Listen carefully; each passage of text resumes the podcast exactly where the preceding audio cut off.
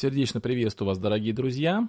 Сегодня в передаче «Поговорим о книгах» я хочу рассказать вам о книге, которую я получил в подарок от моих друзей Аллы и Глеба. И эта книга называется «В пылу момента». Написала ее Сабрина Коэн Хаттон. Я очень люблю читать подобные книги, потому что это книги, написанные людьми про свою работу. Я прочитал несколько книг, которые написали медики, например, врачи, скорой помощи врачи, или там хирурги, или врачи общей практики. И это очень интересное чтение. А эта книга написана главным пожарным офицером, э, женщиной, которая является доктором психологических наук. У нее самой очень интересная биография. Она в 15 лет ушла из дома, там была неблагополучная семья. Об этом в книге очень мало сказано. Иногда такие вкрапления есть ее биографии, и мы можем познакомиться с ней. Она ночевала иногда где-то среди бомжей, и все, все учебники брала с собой, чтобы э, преподаватели в школе не догадались, что она ночует где-то на улице, чтобы вот она как будто бы идет домой, как будто бы она приходит из дома, как будто все хорошо. Ну и потом она поступила в пожарную охрану и прошла достаточно большой путь от, пож, от, от, от простого пожарного до э, такого большого начальника. И сейчас она занимает пост э, такого человека, который выезжает на пожар, когда пожар очень серьезный и требуется там больше, чем 10 расчетов машин. Чем эта книга интересна, что эта книга посвящена не только работе пожарного, кстати, правильно говорить пожарный, а не пожарник, это я хорошо знаю, потому что у меня брат э, работает пожарным, вот. И эта книга не просто о работе пожарного, каких-то интересных э, случаях там или тяжелых ситуациях. Эта книга в первую очередь рассказывает о том, как человек должен вести себя в непростой ситуации, и э, книга показывает, как команда должна работать сплоченно вместе и что мешает команде работать вместе. И еще такой большой аспект этой книги заключается в том, что э, Сабрина Коэн-Хаттон, она рассуждает о том, что мешает человеку принимать адекватные решения. Когда она стала пожарной, она заметила, что при многих, точнее, многие, многие решения принимаются не совсем правильно. И она стала анализировать это, написала по этому поводу диссертацию, научное исследование, и это научное исследование было принято, и многие-многие ее предложения, они были реализованы и приняты к практике пожарными во многих странах. Книга состоит из нескольких глав. Ну, я еще раз скажу, что читать ее просто очень интересно само по себе. Плюс она очень хороша, хорошо подходит для вообще анализа поведения человека в критической ситуации, анализа принятия решений человеком в критической ситуации и анализа работы в группе. Вот мне, как, например, пресвитеру церкви, это очень важно, потому что вот мы тоже работаем в группе, работаем в каких-то больших компаниях, вот, и важно, чтобы люди принимали э, адекватные решения, все сотрудники друг друга понимали и так далее. А, книга начинается с предисловия. И тут я много что подчеркивал, буду сейчас вам цитировать. Например, она пишет так. «Мой отец всегда говорил, что нужно иметь особый склад ума, чтобы вбегать в здание, из которого все остальные выбегают». Это так действительно есть. При пожаре все бегут, а ты забегаешь, если ты пожарный. Очень нравится отношение к работе. Вы знаете, вот меня это впечатляет у, у служащих вот экстренных служб, например, у врачей, у пожарных. Они все время стараются а, максимально ответственно подходить к работе, ну, лучшие из их представителей, и считают, что нет предела совершенству в улучшении их работы. Вот, например, она пишет, каждый день мы стремимся работать как можно лучше. Мы должны работать как можно лучше. Умение работать сплоченно и сообща определяет, как пожарные справятся с тушением огня. По отдельности люди на такую работу физически не способны. Это второе, ну, как бы посыл этой книги в том, что команда должна быть командой, что люди по отдельности не способны такую работу выполнять. И вот я подумал, что спасение душ человеческих, спасение людей от вечного огня – это намного большая задача, намного более важная задача, чем спасение физической жизни, но мы не так подходим к этой работе, не так подходим к этой задаче. Мы не ежедневно переживаем о том, чтобы работа в церкви, душепопечительская работа, работа по спасению грешников, она э, была лучше и лучше с каждым разом. То такого переживания часто не наблюдается. Мне очень понравилось выражение «мы обычные люди, которые работают вместе, чтобы делать необычные вещи. Действительно, если команда сплоченная, она способна на такие чудеса, на которые не способен отдельный, отдельный человек. А, первая глава называется «Поменяться местами», и здесь рассказывается ее история, как она впервые попала в ситуацию, когда она поняла, что нужно что-то делать и нужно о чем-то думать, и вот тут есть такое предисловие Максима Хамида. Эмпатия – это попытка расслышать в себе эхо другого человека. ну, эту главу я, наверное, пропущу, потому что это глава интересная, но, в принципе, мысль понятна, что, чтобы стать хорошим пожарным, нужно э, быть человеком с развитой эмпатией, с развитым пониманием другого человека, к его чувствам, к его э, переживаниям, э, не воспринимать другого человека как что-то чужое. И это важная тоже мысль, но я ее пропускаю. Сейчас обращу внимание на то, что мне интересно. Глава вторая называется «Нерешаемые задачи». И здесь предисловие вынесено Гарольда Генина. Он страдал аналитическим параличом. Здесь вначале рассказывается интересная история про то, как человек, который был руководителем пожара, вдруг не смог принимать решения называется аналитический паралич. То есть он отказался, то есть его а, аналитические способности оказались блокированы вот ситуацией, и он просто не мог принимать решения, он стал сосредотачиваться на каких-то мелочах, на каких-то неважных решениях, на каких-то эмоциях, вместо того, чтобы адекватно анализировать ситуацию и принимать решения. Он стоял безучастно. И Тут есть такие вот выдержки, например, порой знание о том, к чему может привести твое решение, абсолютно лишает способности хоть как-то действовать. То есть анализируются причины, почему человек впадает в, такой, в такое состояние аналитического паралича, и предлагаются решения, как из этого состояния выйти. Пожарным приходится учиться принимать решения в ситуациях, когда правильного выбора просто не может быть. И тут тоже описывается ситуация, что действительно либо то, либо другое решение, оно в любом случае плохое, приходится выбирать меньшее из двух зол вот как раз вот эта фраза «у спасателей нет права отказаться от выбора между меньшим и большим злом». То есть одно из, одна из как бы таких причин аналитического паралича в том, что ты не можешь выбрать хорошее решение. И тут надо что-то делать. И это действительно очень ответственно. Я представляю себя на месте этих людей, страшно представить. Но вот, ну, например, вот в душепопечительской работе такое тоже бывает. Вот еще интересно, такая мысль здесь проходит о том, как вот они очень много анализируют. Тоже мне очень нравится то, что не хватает нам в церквах, например. Произошла какая-то ситуация, какой-то, ну, пожар, да, и после этого, после того, как была произведена, произведена работа по тушению пожара, они проводят очень сильную аналитику, прям анализируют, проверяют камеры наблюдения, все решения, все переговоры по рациям для того, чтобы избеж- в будущем избежать, избежать каких-то ошибок. Но вот этот анализ, она, вот что она пишет – вот. Знаем мы наперед, что произойдет в ближайшие минуты чрезвычайной ситуации, принятие решений во время спасательных операций не было бы таким, таким бы сложным. Но предугадать все невозможно. И дальше. Затем начнется судебное расследование, в ходе которого будет изучена каждая секунда работы на месте чрезвычайной ситуации. Каждое, что если, будет тщательно проанализировано в судебном, судебном порядке. Все, что если, то есть в кавычках что если, да, которые могли бы положительно сказаться на результате будущих событий или повлиять на всех, кого коснулась трагедия, подвергнуться изучению. Но, то есть как бы, ну все логично, да, то есть проанализировать ситуацию, сделать какие-то выводы. Но преимущества, которыми будут обладать коллеги, начальство, пресса, суд и семьи погибших, это время и ретроспективный взгляд. Я же должна принять решение в настоящий момент, находясь под давлением ограниченного времени и сомнений в своей правоте. Мне нужно не обращать внимания на тихий шепот неуверенности в себе и всех «что если», которые могут сбить с толку даже того, кому много раз приходилось принимать трудные решения. Отсюда я хотел бы два вывода сделать. Первый вывод заключается в том, что действительно, когда вот на данный момент тебе приходится принять решение, у тебя нет вот этого преимущества э, ретроспективного взгляда. Ты не можешь с холодной головой обдумать все. Тебе нужно принять решение прямо сейчас. И это довольно сложно. А второе, второй э, как бы вывод из этого, который я хотел сделать, это то, что когда мы анализируем чьи-то решения, то нужно помнить, что сейчас-то мы их анализируем ретроспективно, уже зная ситуацию, и мы должны быть снисходительны к человеку, который принимал эти решения в горячий момент времени или в горячий момент времени. Тоже очень интересно.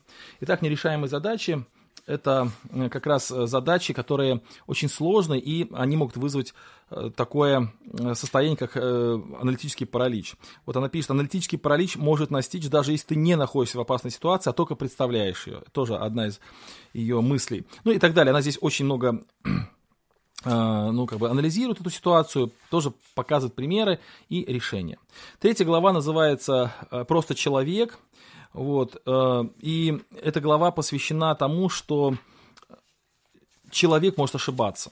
Может ошибаться, и это ничего страшного в этом, ну, точнее, не то, что страшно, с этим нужно жить как-то, нужно это работать, и еще эта глава посвящена тому, что восприятие каждого человека совершенно уникально, и поэтому в памяти разных людей могут остаться даже противоречивые, противоречащие друг другу воспоминания об одном и том же событии. То есть вот она говорит о том, что когда мы спрашиваем кого-то, когда мы анализируем ситуацию, когда мы потом э, пытаемся восстановить какие-то сход событий, мы должны учитывать, что все люди очень разные люди. Они вообще по-разному акцентируют внимание на какие-то события, они по-разному оценивают ситуацию, они по-разному видят, они по-разному вспоминают. Здесь она приводит такой интересный пример о том, что э, есть такое понятие, называется ловушки принятия решения. Вот. Ловушки, воспри... ловушки восприятия, прошу прощения. Ну и ловушки принятия решений тоже. Ловушки восприятия присущи всем людям. Например, многие могут подсознательно игнорировать информацию, связанную с каким-то дискомфортом, защищая себя от стресса. Ну и так далее. Главная про... проблема ловушек процесса принятия решений в том, что они абсолютно незаметны для самого человека.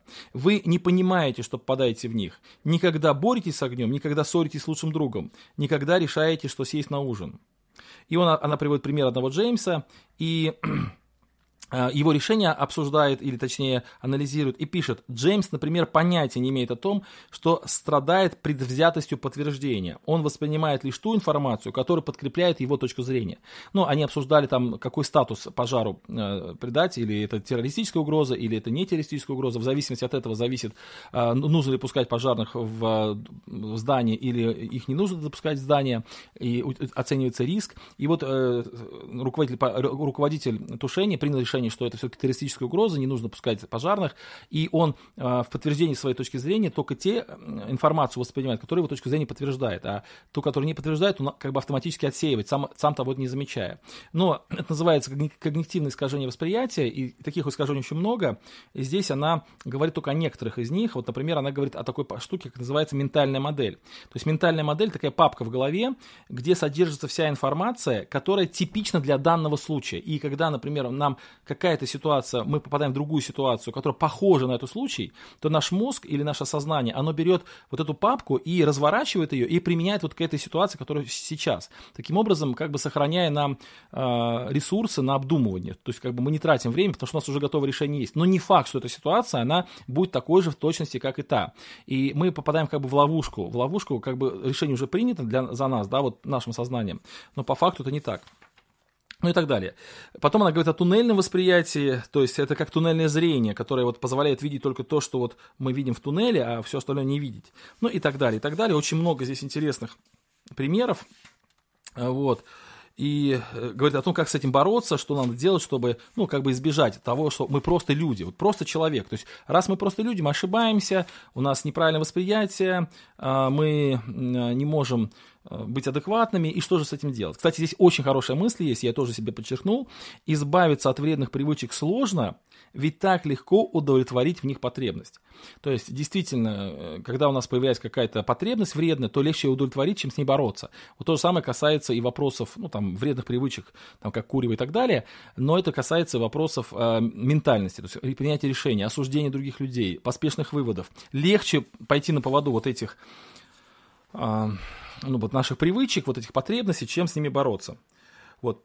Там очень здорово, она тоже рассказывает о одном человеке, который просто описывается здесь как очень нехороший человек, нехорошая женщина, которая а, ну, прям крайне плохо к ней отнеслась, но потом она пишет такие, такую фразу. «На самом деле я многое от нее узнала. Она была замечательным ученым, и именно к ней все обращались за советом по поводу поведения в лаборатории. Она просто не умела обращаться, общаться с людьми. То есть вот она тоже говорит о том, что есть люди, у которых какие-то раз, навыки не развиты. И это не значит, что этих людей надо списывать со счетов. Вот эта женщина, про которую она рассказывает, она не умеет общаться с людьми. Она вот человек такой, что не умеет общаться с людьми. И она крайне неприятен в общении, но она очень хороший ученый и очень большой специалист. И она говорит, что я вот научилась с ней общаться, то есть компенсировала вот ее недостаток своим умением и, соответственно, стала приобретать те знания, которые та имела и которые готова была делиться. Вот. Тоже очень интересный момент, что вот эти ловушки воспри- восприятия или ловушки принятия решений, они часто бывают следствием того, что у нас очень много информации. И вот она говорит о том, что вот если ты сейчас занимаешь какую-то ситуацию, ты должен, должен сосредоточиться вот на этой ситуации и не думать о том, что будет в будущем, о последствиях. Потому что иначе вот эти последствия, вот эти мысли, они тебя э, просто лишат возможности принимать адекватное решение прямо сейчас. Вот. Потом она тоже очень интересно пишет про людей. Опять-таки, это глава просто человек, то есть люди разные, ошибаются и так далее. И вот она пишет про Джеймса, который попал как раз в какую-то ситуацию неприятную.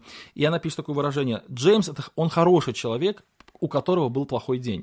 То есть вот мне что нравится в этой э, авторе, в Сабрине Коэн Хатон или Хатон, что она как бы очень человеколюбиво относится к людям. Она говорит, вот да, он плохо поступил, очень плохо поступил, но у него просто был плохой день. Он неплохой человек, он хороший человек. И она приводит другие какие-то факты из его жизни, когда он был действительно на высоте.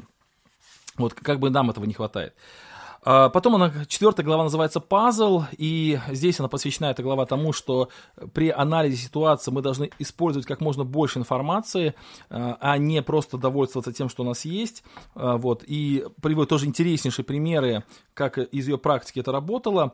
Вот она пишет о том, что мозг, как правило, автоматически заполняет пробелы в знании и восприятии, если не хватает информации извне. Так рождаются ложные воспоминания и неверные представления. Вот. А, ну и так далее. Тоже интересно очень. Потом она пишет об интуиции, о том, что интуиция – это опыт нашей жизни, что нужно доверять интуиции. И э, когда мы э, и в том числе интуиция другого человека, если он опытен, вот она пишет, прежде чем критиковать решение другого человека, подумайте, в какой момент он его принимал, как бы поступили вы в этой ситуации, что бы вы сделали, не имея возможности оглянуться назад. Вот доверились ли бы просто интуиции? Если да, то, скорее всего, этому человеку тоже нужно довериться. Было. То есть доверяйте интуиции. Потом есть хорошая э, глава.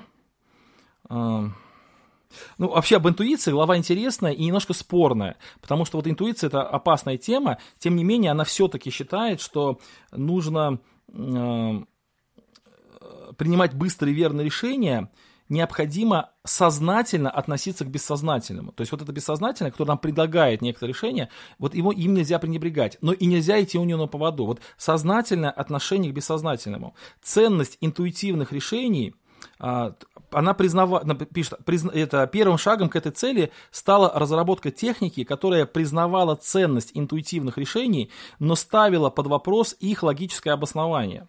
То есть сами интуитивные решения, они важны и ценны, но логика, которых оправдывает, она не всегда правильно, потому что интуитивные решения не основаны на логике, которая формируется в данный момент. Логика под, подспевает позже. То есть я вот, например, я чувствую, что сейчас вот надо так поступить. Вот это чувство откуда берется? Из-за моего огромного опыта, ну, допустим. Но я же не могу сказать, извините, я просто чувствую. Я начинаю обосновывать. Вот обоснование мне нелогично, потому что я не, я не могу объяснить, почему я так чувствую. И поэтому интуити, интуиции, интуиции нужно доверять, но нельзя доверять обоснованию этой интуиции, потому что в этом случае мы попадаем в ошибку предвзятости. А, потом он еще интересно пишет о том, что вот цитату Эйнштейна. Если вы будете судить рыбу по ее способности взбираться на дерево, она проживет всю жизнь, считая себя глупой. Ну, то есть, если вы рыбе будете говорить, что ты не умеешь сбираться на дерево, поэтому ты вот ничего не умеешь, ничего не получается, и так далее, так далее. И, ну, и можно в рыбу э, вселить такой, ну, как бы сказать, комплекс неполноценности, хотя рыба может хорошо плавать. Так и люди. Э, то есть, не все люди все умеют делать, но в чем-то они сильны, и им нужно в этом доверять. Так, ну это доверяйте интуиции. Э, оцененный по тени – это глава, которая говорит о том, что человек очень часто судит по его, э, ну, может быть, какому-то авторитету, который когда-то он заработал, но он уже с тех пор изменился сильно, но до сих пор продолжается за ним ходить вот эта дурная репутация, его тень. Вот Авраам Линкольн сказал, характер подобен, подобен дереву, а репутация тени. И вот оценивать человека по репутации, но это достаточно логично, потому что человека не зря такая репутация, но тем не менее это тоже может быть проблема, потому что мы можем, ну, человек не заметить, как человек изменился, или в какой другой ситуации он поступает хорошо. Вот здесь э, они, он приводит пример одного человека, которому она доверила важное решение, и все люди вокруг, они не одобрили, потому что у него была плохая репутация. Вот. Здесь тоже интересно, это я пропускаю. Ну, потом седьмая глава посвящена психологической подготовке, э, насколько это важно, насколько действительно люди э, э, имеют эмоциональный предел, когда они могут сорваться. Например, она там приводит пример про одного человека, который, ну, пожарного, который сорвался и в психологическом плане потом очень долго реабилитировался, когда вот он не смог спасти ребенка в пожаре, и после этого у него был психологический такой срыв, он не смог работать долгое время. Она пишет о том, что люди люди, которые имеют психологическую проблему, им стыдно в этом признаться, они закапываются еще больше, а другим людям, которые вот с такой проблемой никогда не сталкивались, им очень легко осуждать такого человека, и это еще более усугубляет ситуацию, поэтому вместо того, чтобы помочь человеку, э, такое неприятие общества, оно человека еще больше загоняет в тупик, и восьмая глава, это цена человечности, это тоже посвящена как раз вот этой же самой теме. Следующая глава, это глава, которая называется «Мозг и поведение», здесь анализируется именно э, как бы различные аспекты нашего мозга и связь его с поведением человека. И здесь тоже очень много разных интересных примеров. Вот. Есть таблички даже, которые могут помочь нам э, в нашей практической жизни, вот в работе с командой, чтобы увидеть, как мы себя, как работаем. И она приводит пример про одну ситуацию, когда э, был пожар, пожар стал увеличиваться, и поэтому ему была присвоена другая категория, и приехал э, э еще несколько расчетов, и, соответственно, сменился управляющий пожаром или начальник пожара, потому что э, вот есть, например, там, если маленький пожар, то есть человек, который готов вот, там, управлять одним или двумя расчетами, у него на это есть квалификация. Если пожар больше, то у него же квалификации не хватает, и следующего человека, следующий как бы ранга зовут. И вот этот, который следующий приехал, он э, дал, как бы сказать, такое приказание определенное, а потом сказал, что тот, который был предыдущий, он использовал неправильные шланги. И вот э, то, что предыдущий использовал неправильные шланги, это было предметом рассуждения. И выяснилось, выяснилось, что оказывается предыдущий э, начальник, он правильные шланги использовал. Но тот, который был свыше, ну, следующий приехал, он убеждал в том, что он видел эти шланги, но потом выяснилось, что это была его э, ошибка его восприятия. И вот интересно, вот почему так мозг ведет себя, и все это ан, такой, анализирует эту ситуацию, вот, э, вот это автор этой книги.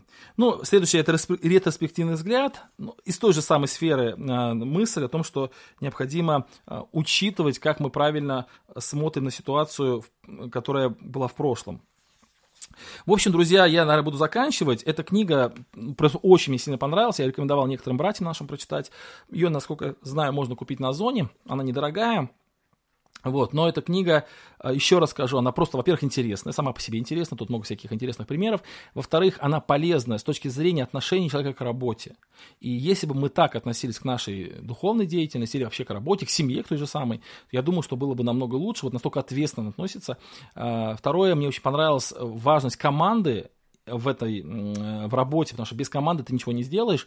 И что мне очень понравилось в этой книге, то, что она анализирует, каким же образом человеку стоит принимать правильные решения, на что обращать внимание, какие ловушки нас ждут, и что сделать так, чтобы работа в команде была более эффективной, чтобы наши решения были более эффективными, чтобы в конечном итоге мы свою работу делали более эффективно. Очень советую эту книгу прочитать. Спасибо за то, что меня слушали.